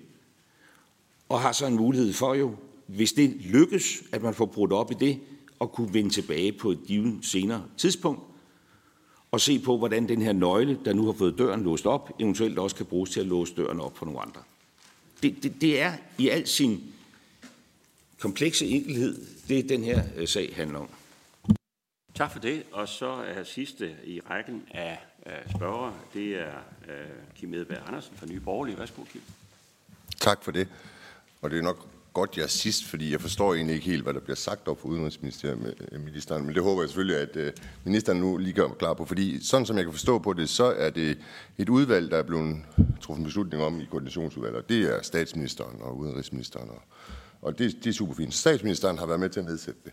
Men, men det, der egentlig undrer mig, øh, det er jo, at det er et udenrigs, i udenrigsministeriet, man vælger at, og, og, og skal bestemme, hvor vindmøller øh, på dansk havvand det skal stå. Jeg var bekymret en overgang der, om man lige har solgt Hvide Sande eller noget, siden der var nogle beløb for, at udenrigsministeriet lige skulle være tovholder på den. Så undrer det mig også, at øh, som øh, hr. Morten Messersmith er inde på, at man har jo i ministerens eget parti lige nøjagtigt taget en ekspert på området ind, øh, men han er ikke dygtig nok til at sidde for inden af bordenden. Øhm, så, så hvad er det, der gør? Fordi jeg, jeg har lagt mærke til, at udenrigsministeren har jo tidligere været inde, altså med koranopbrændingsloven, det var også udenrigsministeren, der lige pludselig var inde. Så er det bare, fordi udenrigsministeren ved, at han er den dygtigste minister i, altså overall, så alt det, der ligesom skal gøres, og, og, og, og skal gøres ordentligt, det skal gøres af hr. Lars Løkke Rasmussen som udenrigsminister? Øh, eller, eller er det, og det er jo det, der er min bekymring, øh, minister, er det fordi, at der er en eller anden form for en særlig interesse for udenrigsministeren, der gør, at han føler, at han bliver nødt til at sætte sig for bordenden, og dermed ligesom kortslut, at der er seks andre ressourcer, som egentlig var mere potentielle til at sidde på mange minister, som vi vel de facto må sige var fagligt bedre til det. Så vil ministeren ikke bare fortælle mig, om det er korrekt, at statsministeren har synes, det er en god idé at sætte udenrigsministeren for bordenden i et havvindprojekt og en kortslutning af en tidsramme øh, for dansk havvind? Og værsgo til udenrigsministeren for besvarelse. Ja, tak for det. Jamen, der er en helt særlig interesse. Og det er den, vi gik til valg på. Og det er at prøve det her, at flytte det her land væk fra et land, der sætter høje klimamål, til et land, der indfrier høje klimamål. Det er sådan set fundamentet bag den politik, mit eget parti gik til valg på. At vi skulle flytte os fra at sætte mål til at implementere mål. Og det var jeg også glad for at komme ind i en regering, hvor det fremgår af regeringsgrundlaget, at det er en ambition. Og da vi så, jeg har nær sagt, out of the blue, pludselig bliver mødt med en vurdering af, at projekter, der er i gang rundt omkring i landet, nogle store, nogle små, efter åben dørordningen, ikke kan lade sig gøre, så kan vi se, at nogle møller, der ville snore inden for en kort tidshorisont, de kommer ikke op og snore alligevel. Skal vi så sige, det er der ikke noget at gøre ved, eller skal vi prøve at udfordre det? Og, og det er baggrund for, at regeringen træffer beslutningen om, at vi vil gerne prøve at udfordre det. Og det er derfor, vi nedsætter det her udvalg. Og ja, det bliver sat i spidsen for, fordi det er det, vi beslutter i regeringen. Det har sin naturlighed i, at det, der er hovedudfordringen her, det er ikke havplan eller andet. Det er EU-retten. Det er EU-retten. Det er muligheden for at se, om man i en dialog med kommissionen, hvis ledende kræfter jo også deltager på det ene topmøde efter det andet, hvor de siger, nu skal det gå stærkt, altså er i stand til at udvikle en model, hvor man kan få den lukkede dør åben igen. Og det er et tværministerielt ministerudvalg på linje med alle mulige andre tværministerielle udvalg, der har været nedsat, og som givetvis bliver nedsat, som der hverken er noget hemmeligt eller noget forlorent ved. Det er fuldstændig efter reglerne, det er fuldstændig efter bogen. Det kommer rimeligvis til at ske igen. Og det er, hvad der er i den her sag. Tak for det. Nu vender vi kajakken, og som vi har aftalt, så kører vi en runde nu igen, og øh, så bliver der mulighed for, at øvrige medlemmer, øh, der gerne vil stille spørgsmål, de kan bare melde sig ind, og så kommer vi, når vi har haft rækken igen. Så først så er det Peter Velblund fra Enhedslisten for yderligere spørgsmål. Ja, tak for det. Øh, ministeren sagde her tidligere i samrådet, at øh, i har siddet i havvindsudvalget, øh, som så åbenbart ikke er hemmeligt, men bare øh, ukendt for offentligheden, øh, og behandlet individuelle projekter, altså siddet og lavet øh, individuel øh, sagsbehandling i, i havvindsudvalget, men at der ikke er nogen, der er blevet instrueret i at give øh, nogle firmaer øh, en form for særbehandling. Men det rejser så spørgsmålet om, øh, om man i øh, udvalget har instrueret embedsværket i, at et af Copenhagen Infrastructures projekter skulle tilgodeses øh, i, øh, i den efterfølgende proces. Ja, tak. Og lige så kort og præcis en besvarelse. Ja, tak. Men jeg har ikke sagt, at vi i det her udvalg har siddet og foretaget individuel sagsbehandling.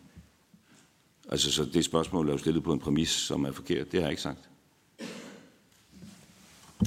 Ja, tak. Og så er det Signe Munk. Vi prøver nu. Ude fra Space. Ja, værsgo. Bare fra fur, men øh, det kommer lidt for, hvordan man definerer sådan en ø. Jeg har tre spørgsmål til, til udenrigsministeren. Det første, det går på øh, processen. I forhold til, at der er jo to diskussioner her. Det ene, det handler om udbudsmodellen for dørprojekterne, og det andet, det handler om arealudpegning. Så de 14 øh, arealer med konfliktinteresser, som udenrigsministeren på det her samråd har, har påpeget, der er, pågår der sideløbende med en lovliggørelse af åben dør en undersøgelse af, hvordan man kan komme de arealkonflikter til livs. Det andet spørgsmål, det går på inddragelse af Folketingets partier. Tilbage i 2021, der blev der lavet øh, en revideret åben dør-ordning, og der er jo en række aftalepartier, som er en del øh, af den kreds. Samtidig er der jo også et nærmest samlet folketing, som er aftalepart på havplanen.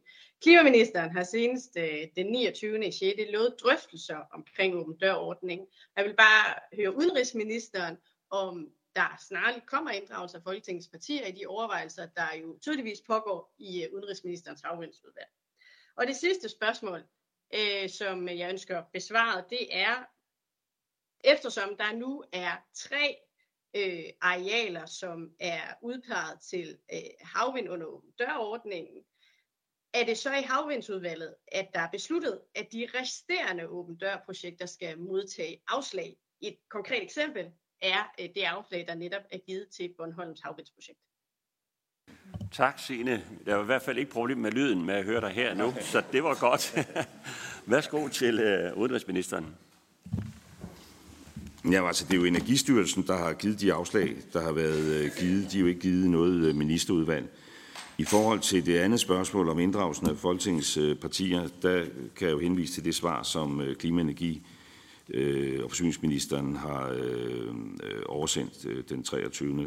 oktober, Øh, hvor det fremgår, at Folketinget Energiforligskredsen er løbende blevet holdt orienteret om det konkrete forløb ved åben dørordningen. De har både været inviteret til møder, hvor Klima-, Energi- og Forsyningsministeriet har orienteret om de større milepæle og modtaget skriftlige orienteringer. Og det er, hvad jeg kan oplyse om det. det. Det er ikke mit ressort. Jeg kender ikke de nærmere detaljer. Øh, det samme gælder for så vidt i hele det der spørgsmål omkring øh, arealkonflikter, fordi altså, det udvalg, der har siddet, har jo været et, et politisk udvalg, sammens, nedsat med det motiv, jeg har gjort redde for før, og jeg kan jo godt gentage det igen, og, og det motiv alene men det er jo ikke sådan, at det her udvalg har overtaget andres ressort eller sidder og arbejdet. Altså, det var også derfor, jeg svarede Velperson, som jeg gjorde før, med individuel sagsbehandling. Altså, vi har haft det opdrag at se på, om vi kunne løse den gordiske juridiske knude og fremme noget hurtigere opstilling af energi. Og jeg har ligesom gjort redde for, hvad logikken er i at få de her bunker skåret til, og hvorfor vi sidder tilbage med de tre øh, og har valgt at sige, så skal vi ned af, af, af, af den vej, og hvis den dør bliver åbnet igen, så er der jo altid en mulighed for ligesom at genbesøge både havplan og alt muligt andet, for at se, hvad man yderligere kan gøre. Øh, det tror jeg svarer på spørgsmålet. Ja, tak. Og så er det Inger Støjberg, Danmarksdemokraterne. Værsgo. Ja, tak. Øh, jeg kan forstå, at øh, udenrigsministeren angiveligt har deltaget i en række andre øh, arrangementer med, med SIP, men ikke lige på stående fod kan huske dem, og derfor så vil jeg bare bede om at få det oversendt skriftligt, både hvad udenrigsministeren som minister, men også som privatperson har deltaget i. Øhm, derudover så kan jeg jo læse i Ekstrabladet den 23. oktober, øh, at øh, klima- og energi- og forsyningsministeren takkede nej til at deltage i øh, den middag, der var på Bornholm. Øh, og øh, det gjorde klima- og energi- og forsyningsministeren under henvisning til, at det var et for fint arrangement. Og med henvisning til, til den publicering, der hedder God adfærd i det offentlige, som kommer fra, som udkom i 2017. Og derfor så er det selvfølgelig lidt interessant at vide, hvorfor synes udenrigsministeren ikke, at det var et for fint arrangement at deltage i, øh, når en anden minister, øh, altså skriftligt må man forstå, takker nej til at deltage øh, under henvisning til det. Øh, så, så for det første altså har udenrigsministeren en forklaring på, hvorfor han vurderede øh, middagen til at være passende, øh, når det modsatte var øh, for, øh, for klima-, energi- og forsyningsministeren. Øh, og, øh, og så selvfølgelig også bare lige øh, altså anerkender øh, udenrigsministeren, at øh, middagen lå over grænsen, på grænsen til, øh, hvad der er passende for en uh, topembedsmand uh, og en minister. Tak, og værsgo for besvarelse. Ja, det er da et interessant spørgsmål, det er svært at forstå relevansen af det. Altså fordi det er jo kun relevant, hvis man ligesom øh, vil fremme en eller anden sådan konspiratorisk tanke om, at øh, vi så indtaget nogle bestemte positioner, fordi vi har fået noget bestemt mad. Og jeg, jeg er jo rimelig bekendt med, med, med spørgens også historiske regering. Øh, og hvad midt er, vi også samlet har deltaget i, og jeg ville være ked af, hvis det over tid ligesom har sat sig øh, i noget bestemt politik. Det tror jeg da ikke. Og jeg ved ikke, hvorfor jeg skal svare på det her spørgsmål. Man skulle, skulle måske snart bede øh, klimaministeren om at uddybe, hvorfor han synes, det var for fint. Jeg synes ikke, det var for fint. Tak, og vi har noteret et øh, skriftligt spørgsmål senere, og så er det Steffen Frølund fra Liberal Alliance for et spørgsmål. Værsgo. Den øh, giver vi videre til øh, Carsten Bak efter fælles forståelse i partiet. Værsgo. Ja, ja tak. Øh, tak øh, til ministeren for at stille op. Vi har jo før været vidne til øh, samråd, hvor vi skulle skælne imellem privatlejere og ministerlejer, så derfor så øh, er øh, min øh, spørgsmål, min kommentar i, også til øh, ministeren, udenrigsministeren, som jo i sin indledning øh, siger, at grundloven ikke foreskriver, at Folketinget skal orienteres, når øh, regeringen nedsætter midlertidige øh, udvalg.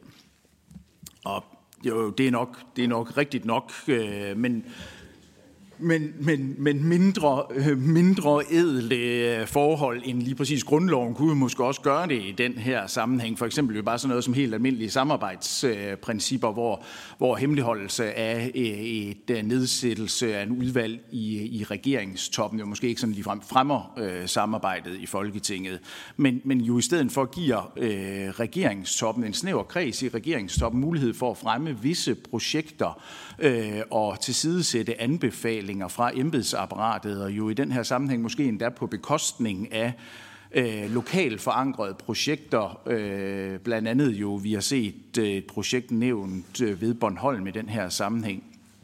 Og det bliver alt sammen gjort i sådan et eller andet øh, øh, øh heldigt, øh, heldigt øh, øh, princip øh, fra statsministeriet, måske endda om, om handling og, og hurtighed.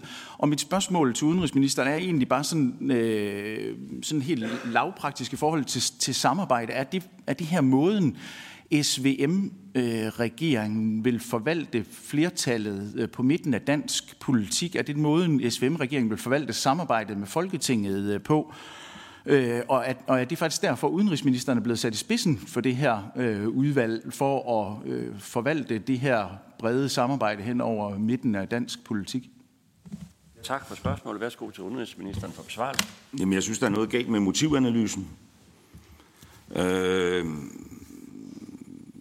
fordi, øh, altså min egen oplevelse er, at det her ministerudvalg, som ikke er hemmeligt, altså det er ikke annonceret nogen steder, det, det skal det heller ikke, men det er jo ikke hemmeligt, Øh, Øh, det er sat i verden for at, at prøve at indfri, hvad der er regeringens politiske ambition, som i øvrigt, må man forstå, på alt det, jeg læste op til en start, og mere kan findes, er en ambition, som regeringen delte med altså en hvid kreds af partier, som også, da den åbne dør blev smækket i, altså efterspurgte handling. Og at regeringen så laver det internt set op for at se, om der kan handles, altså det har jeg meget, meget svært ved at se øh, noget som helst forkert i. Øh, og selvfølgelig er det rigtigt, når jeg siger, at grundloven ikke foreskriver det, altså, ellers vil jeg jo ikke sidde og, og sige det. Øh, og, øh, og det fremgår jo også af et svar, som statsministeren har givet til, til udvalget her. Øh, og der har været flere hemmelige udvalg. Der, der har været et hemmeligt udvalg, øh, der har arbejdet med øh, det skoleudspil, som, øh, som undervisningsministeren har, har, har fremlagt.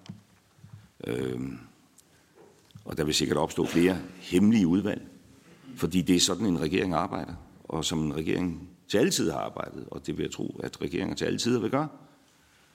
At når man har noget politik, som har tyngde, og som et eller andet sted også har fangearme, at så nedsætter man ad hoc ministerudvalg. Og det vil da være mærkeligt andet i denne situation, som jo sådan set handler om, at det er Energistyrelsen, der jo altså formelt lukker den åbne dør. Det er deres ressort, men, men det gør de jo ikke uden blå luft. Det gør de jo efter et foregående arbejde, som også har involveret statsstøttekontoret og alle mulige andre. Så at regeringen ligesom siger, vi vil gerne ligesom politisk reflektere over det, som man i centraladministrationen altså har sagsbehandlet på tværs. Det har sin, det har sin naturlighed. Tak for besvarelsen. Vi går videre i rækken. Det er Mona Jul fra Konservativ Folkeparti. Værsgo. Tak for det. Jeg vil lige følge lidt op på øh, det spørgsmål, jeg havde, som øh, radikale fulgte op på også. I forhold til øh, det, vi jo kan læse i Sætlands artikel den 13. oktober, hvor der er embedsmand, der vurderer, at øh, Åben Dør 2.0 kunne sættes i gang i 2024. Der lå jo en tidsplan, sådan som jeg kan se det, øh, og der står, at det fremgik af en tidsplan, som afsluttede hele dokumentet. Skal jeg prøve lige at læse op herfra. Ja, Øh, Kæffen vil umiddelbart efter KU indbyde markedet til dialog om udbudsmodel. Arealer, der kan udbydes under den nye model, vil blive endelig besluttet i EU efter påske. Derefter vil regeringen blive forelagt oplæg til ny model for udbud. Forligskredsen bliver involveret, og udbudsmateriale forfattet med henblik på, at udbud kan i gang sættes primo 24 som sigtepunkt, men afhængig af dialog med branchen og udvikling af model. Så et. Vil ministeren ikke oplyse om den tidsplan? To. Hvorfor vil ministeren ikke fremlægge den tidsplan? Den kunne vi godt tænke os at se. Og hvis ministeren ikke vil fremlægge det nu, så vil vi rigtig gerne have den på skrift. Tak. For spørgsmålet, værsgo til ministeren. Altså, det er langt over min lønramme at tage stilling til, om man skal oversende koordinationsudvalgspapir øh, til Folketinget. Øh, langt over min øh, lønramme. Øh, det er der ingen tradition for. Øh, det tror jeg aldrig nogensinde er sket. Det tror jeg heller ikke kommer til at ske. Øh, der, der er ligget et papir, som i brudstykker er, er offentliggjort. Øh, og, og jeg har ligesom gjort red for det. Øh, der lå ikke på vores bord altså nogen velkonsolideret samlet øh, plan.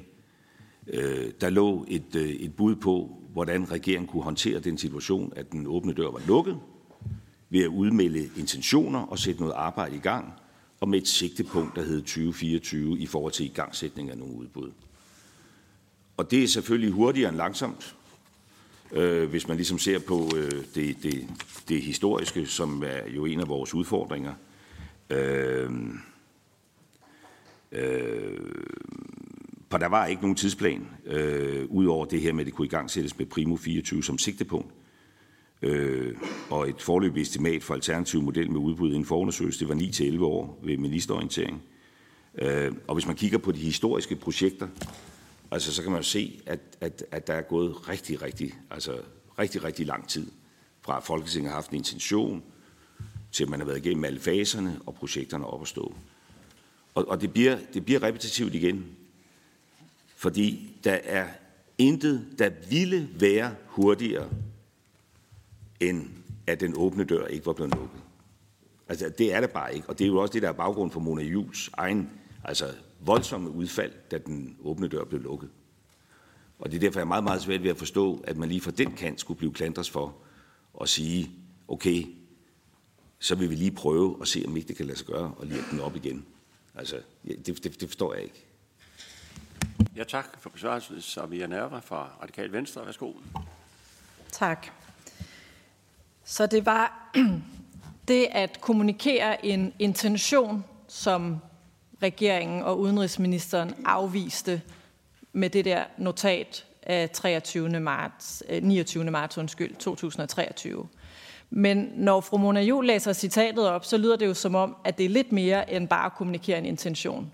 Det er jo en model, der skal lægges frem for KU, for ØU, for forligskredsen, med et sigtepunkt om igangsættelse 2024. Det er om to og en halv måned.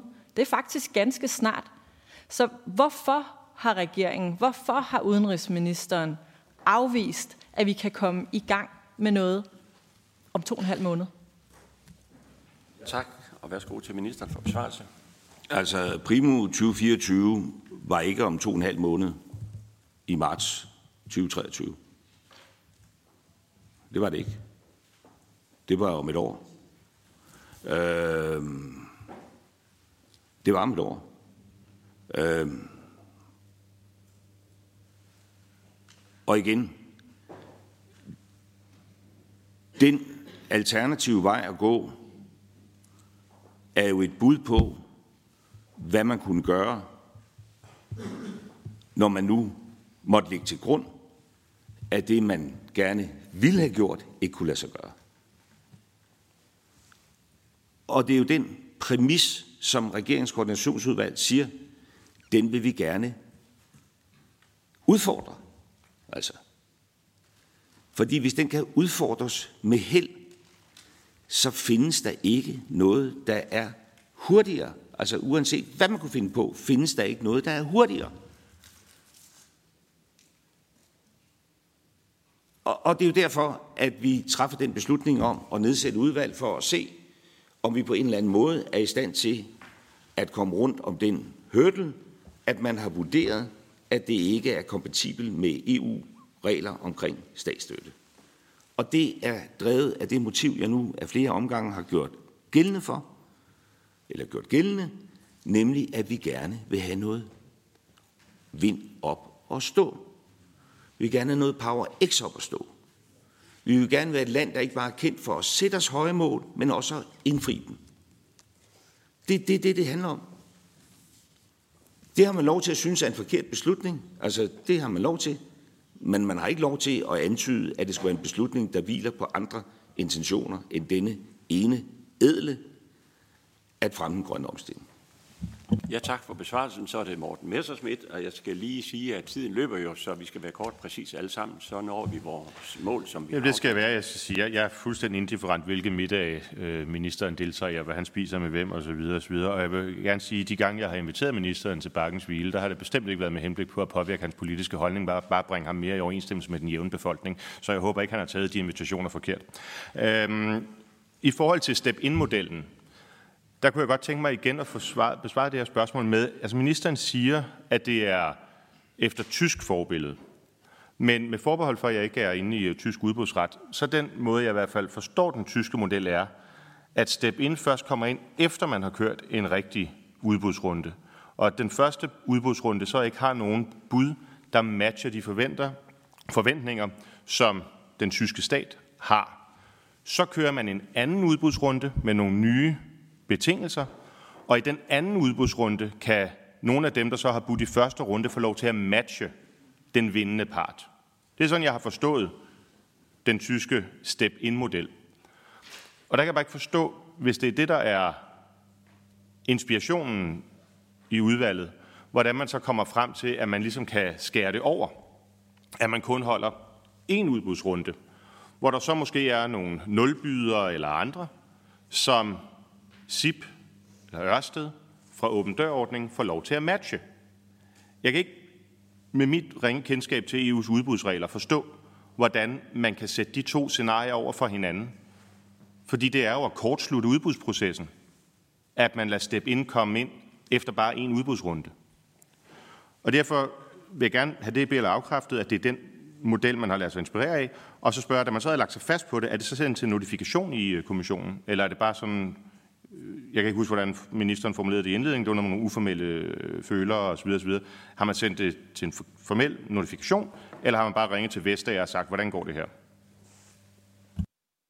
Og værsgo til ministeren for besvarelse. Så måske lige klarificere, at der er jo ikke nogen model. Altså, der er jo ikke nogen model. Øh, så derfor kan jeg ikke gøre redde for nogen model. Og hvis vi lige skal rulle tilbage og sætte det i en sammenhæng, så må man sige, at og det har vi slet ikke snakket om. Det kunne måske være interessant, altså hvad det i virkeligheden er, der ligger nede bagved, så det ikke bare handler om middag af partistøtte. Altså, øh, åben dør adskiller sig fra alle andre former ved, at øh, man kan lave energiprojekter øh, på eget initiativ, hvis man får en tilladelse til det. Og det er jo oprindeligt en model, der er udviklet, da vi havde et andet marked, altså et marked, der var præget af subsidier – hvor der kun kom vindmøller op at stå, hvis skatteyderne betalte. Så sagde man, hvis der er nogen, der kan klare sig uden skatteyder penge, go for it. Åben dør. Det er derfor, Folketinget laver en åben dør, den bliver revideret, der kommer projekter ind. Så sker der noget med markedet, fordi vi kan se, at det pludselig får en værdi. Vi har også selv et udbud herhjemme, der giver 2,8 milliarder. Og det er jo det, der gør, at det her flytter sig, hvor man siger, okay, så har det jo en værdi i sig selv at få lov at stille noget op, og derfor bliver det implicit statsstøtte, hvis man giver nogen lov til at stille noget op, uden at det er i konkurrence. Det er jo hele baggrunden for det. Der er så en række, der har lagt billet ind øh, i forskellige faser. Øh, og vurderingen er, at hvis man giver dem lov til at processe videre, så bliver det implicit statsstøtte. Det kan man mene rigtig meget om, statsstøtte. I det vi dog jo kollektivt er ved at minde noget andet, end vi mindte før. Fordi at EU lige præcis nu har vedtaget retningslinjer for, hvordan man kan give statsstøtte. Det er jo hele det, der er sket i kølvandet på Ruslands krig i Ukraine, ambitionen om at de-riske for Kina osv., så, så statsstøtte er på vej op igen. Og det er jo politikken i det her. Jeg kan forholde mig til politikken. Det er, at i et klima, hvor man altså i Europa begynder at sidde og tale åbent om statsstøtte igen, fordi vi skal gøre os autonome og uafhængige, der er vi så ved at lukke døren for nogen, der kunne få noget op at stå, fordi det vil være statsstøtte. Og så siger vi, kan vi på en eller anden måde få det her til at gå op? Og det er det arbejde, vi sætter i gang. Som blandt andet indbefatter, at vi har højniveaubesøg i, øh, i Bruxelles, og undervejs i processen ligesom får en klarhed over, det er ikke nogen umulighed, men vi er nødt til at iagtage et eller andet, hvor der er et konkurrenceelement, der så at sige afvejer det der statsstøtteproblem. Og det der, det der step in kommer ind som en idé. Som en idé, som jo altså hviler på, at de oprindelige projekter er ligesom ejer projektet og kører videre med alle de fordele, der ligger hastighedsmæssigt der, men at så skal ske en eller anden markedsafprøvning på et tidspunkt. Det arbejde er jo ikke færdigt. Altså, der, der, der ligger ikke nogen model. Altså, og, og jeg kan heller ikke øh, sidde og påstå andet end, at det kan godt være, at det viser sig, at det her ikke kan lade sig gøre. Og så kan der også godt være nogen, der til den tid altså profetisk kan få ret i at sige, i det de går, så gør det i bagspejlet, at så skulle vi slet ikke have lavet den her øvelse. Så skulle vi bare lagt os ned for den oprindelige juridiske vurdering. Altså, det kan da godt være. Men det er jo ikke derfor, det her samråd er indkaldt. Det er jo ikke derfor, at hr. Morten Messersmith har lavet en, en, en video, altså som øh, kandiderer til at få konspirationsteoriernes øh, øh, award i år. Øh, det er jo ikke derfor. Det er jo fordi, man i virkeligheden vil noget helt andet. Og, og det, jeg bare ligesom står på, det er en regeringsret til at sige, når man har en politisk ambition, så har man også retten til at få efterprøvet en juridisk barriere, der stilles op. Ikke? Ja, tak. Øh, jeg skal lige spørge ministeren, ministeriet, kan vi gå et par minutter over, hvis det skulle godt, fordi uh, så kan vi holde kadencen med det hele. Så er det Sascha Faxe fra Alternativet. Talløsten er jo stor. Tak. Øh, den er stor, men, men jeg synes jo også bare, at jeg oplever, at ministeren bliver ved med at komme med og afvise og redegøre for, for en model fra ministerierne og for de andre ting, vi har henvist til her i kredsen, og vi repræsenterer jo på nær et parti, så er hele Folketinget repræsenteret her. Så jeg tænker, vi, vi repræsenterer dem, der faktisk gerne vil videre og gerne vil hjælpe ministeren og regeringen med at få det her i hus. Men jeg er også med på, jeg stiller ikke flere spørgsmål i den. Jeg kunne godt tænke mig at rykke videre og sige, hvem har egentlig resortansvar for havvind i regeringen? Tak. Værsgo til ministeren. Ja, det er jo delt. Altså, fordi havplanen, det ligger over i, øh, i, hos erhvervsministeren, det er erhvervsministerens ressort. Øh, udbygningsdelen af Energistyrelsen, det ligger hos klima- og energiministeren. Øh, statsstøttereglerne, altså, som er relevante i den her sammenhæng, ligger over Justitsministeriet. Øh, og i nogen grad også over Erhvervsministeriet. Øh, så der, der er jo mange, der er jo, der er jo, der, og sådan gælder det jo med de fleste ting, at der er jo ligesom mange, der har aktier øh, i en sag. Og det er jo sådan set også det, der er bevæggrunden for, øh, at når den samlede centraladministration på tværs af alle de her grænser præsenterer et stykke papir, hvor der står, I kører over for rødt, hvis I kører videre, så tænker vi to ting. Vi kan jo ikke køre over for rødt. Det går jo ikke. Men vi har egentlig lyst til at køre videre. Altså, findes der så en eller anden måde, hvor man kan få rødt til at blive grønt? Og så laver vi et politisk setup, der sådan set i virkeligheden matcher øh, det administrative setup, som har rejst øh, det røde skilt. Tak. Og så er det Kim Edberg Andersen fra Nye Borgerlige. Værsgo. Tak for det. Øhm, det, det er lidt sjovt, når, når udenrigsministeren nu siger, hvem har ressort for det her område, så det, så bliver udenrigsministeriet overhovedet ikke nævnt. Alligevel så ligger, det, ligger vi i et, et udvalg under udenrigsministeriet. Det giver ikke, altså, men jeg er, ikke, jeg er fra Nordjylland, så det kan godt være bare, at det går over hovedet på sådan nogen som mig. Men, men vil, vil ministeren ikke svare på noget helt andet, fordi øh, jeg sad, fordi der blev spurgt ind til, og det forvirrer mig lidt, øh, øh, fordi jeg, skal, jeg bliver klogere, og meget, meget det, man skal lytte efter, det er sådan noget, hvad der ikke bliver svaret på. Og så bliver man nødt til at svare sådan et spørgsmål på nordjysk, sådan mere direkte, det er, øhm, har ministeren instrueret om, at SIPS-projekter, de skulle være med i overgangsordningen? Det er den ene.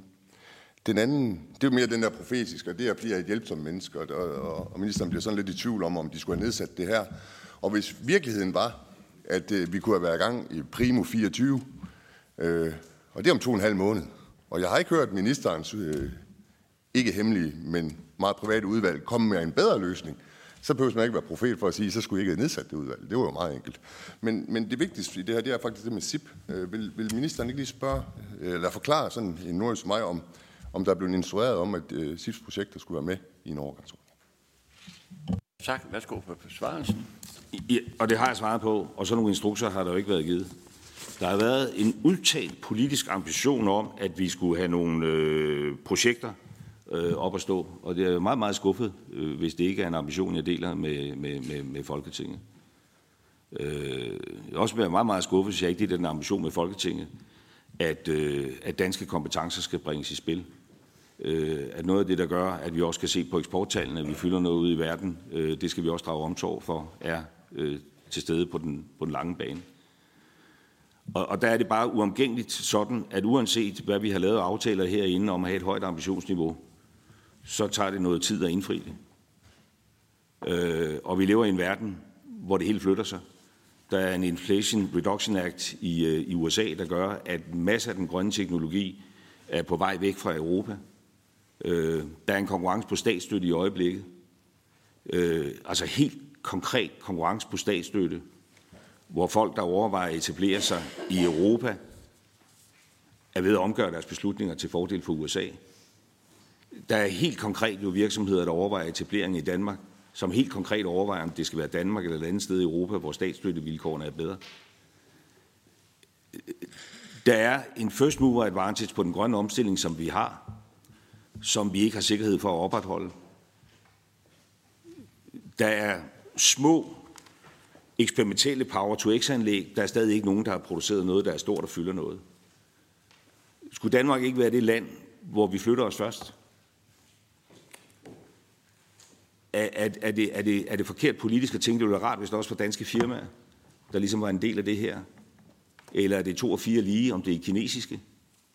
Altså, jeg forstår det simpelthen ikke. Og at regeringen så har en ambition om, når vi bliver mødt med en lukket dør, og sige, kan vi åbne den på en eller anden måde, med den fordel, der ligger i, at også danske virksomheder kan flytte sig lidt hurtigere. Men det bliver jo repetitivt. Øh, det er jo ligesom det, der har øh, drevet det.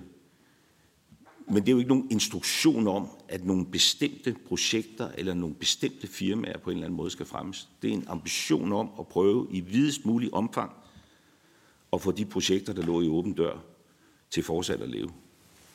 Ja, tak. Og på min talerliste, der har jeg super kort Peter Hedelblund, inden at Mona Juhl får lov at runde af og I har opført jer eksemplarisk, at vi har nået det mål, vi har sat os. Øh, så kan man altid diskutere, om man har fået de spørgsmål, man må have. Der er mulighed bagefter for også svar. Ja, svar. Uh, spørgsmålene kan det være uh, flere af, det er jo det, jeg vil sige, og de kan så komme i, i skriftlig form. Men værsgo, super kort til Peter Velblund. Jamen, jeg skal gøre det kort. Jeg vil bare gerne spørge efter, hvilke aktiviteter så som rejser har du deltaget i som associeret hos Gorsen Federspil?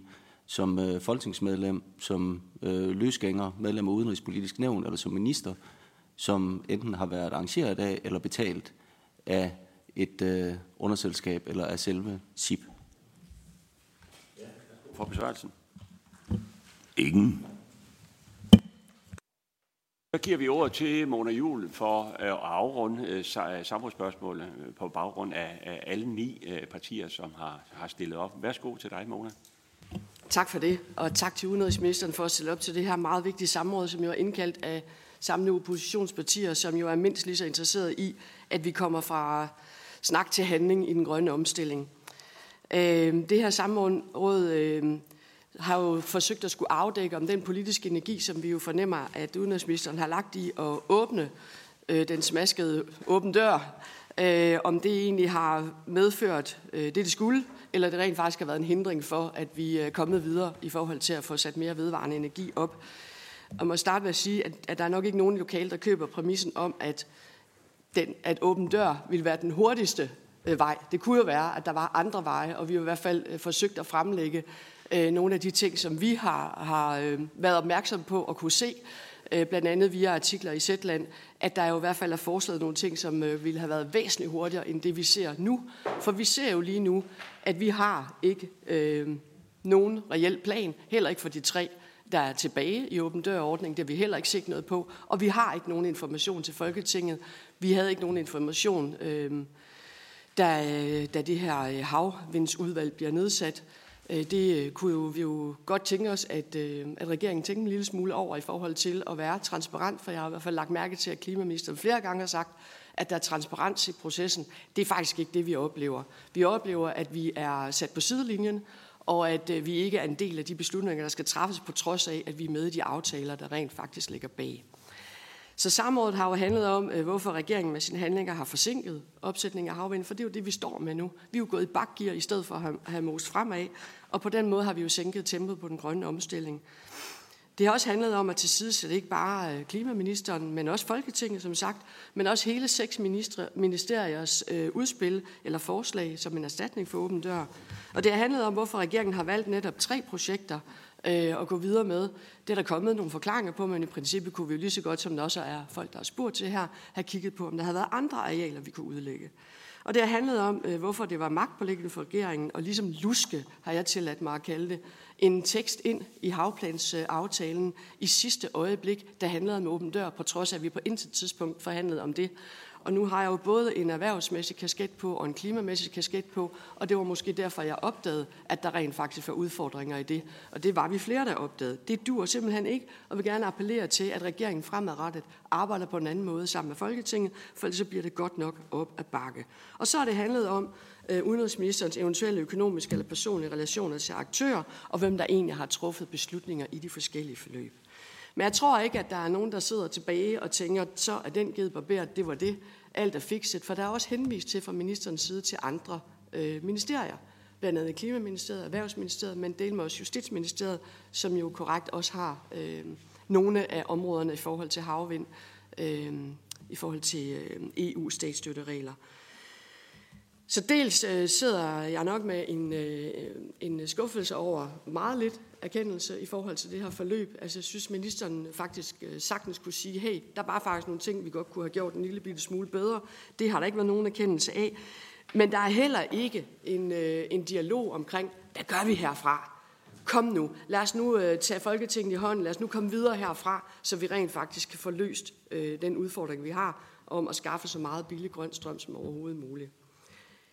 Jeg tænker, at øh, jeg godt kan tillade mig at kigge lige rundt på, øh, på indkalderpartiernes vegne og sige, det bliver ikke det sidste samråd. Vi kommer til at kalde ind igen, og jeg tænker, at vi skal indkalde samlet, så det er erhvervsministeren, klimaministeren og udenrigsministeren, så vi kan få styr på de ting, der er til gode stadigvæk. Vi kommer ikke til at finde ud af det hele i dag, og det kommer vi forhåbentlig til næste gang. Tak for det. Tak, og det får ministeren selvfølgelig mulighed for. Jeg kan høre, at udvalget ikke bliver arbejdsløs sådan lige med det samme. Men værsgo til ministeren. Ja, øh, spændende forhåndsforberedte øh, iagtagelser øh, efter halvanden time samvær her. Øh, vi kommer, når der bliver kaldt. Øh, men jeg synes måske, det er lidt underligt, øh, når man sidder nu her på noget, man har forberedt hjemmefra, og siger, at det har handlet om sammenblanding af ministerens økonomiske interesser, og jeg har svaret, som jeg har svaret. Og så siger man så bare, at det har handlet om det, og der er slet ikke nogen refleksion over, hvad jeg har sagt i den sammenhæng. Det, det, det synes jeg er stærkt underligt. Men, øh, men tak, fordi vi måtte bruge halvanden time her, og, og kommer altid gerne jo. Så siger vi tak til ministeren og hans følge. Vi siger tak til øh, tilhørende, og vi siger tak til tv-serien derovre. Øh, der er lige nogle ting, som udvalget skal beskæftige sig med efterfølgende. Så øh, tak for nu.